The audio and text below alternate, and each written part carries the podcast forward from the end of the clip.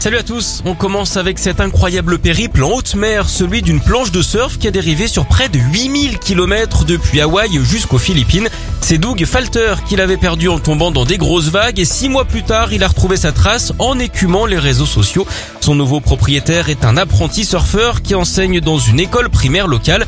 Il l'a acheté à son voisin qui l'avait retrouvé avec des pêcheurs.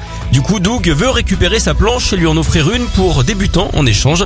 Histoire de ne pas faire de vagues, il se propose aussi de donner quelques cours de surf là-bas. En attendant, il collecte des fonds pour l'école indonésienne en question. En parlant de mer et de surf, vous connaissez sans doute l'acteur préféré des gens qui partent en vacances dans le sud, Steven Seagal.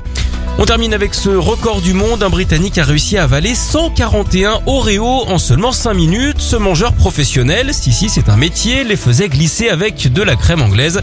Des fois que ce ne soit pas assez sucré, il est reparti avec la gloire donc, mais aussi 165 euros. Encore un homme qui peut être fier d'avoir trempé le biscuit.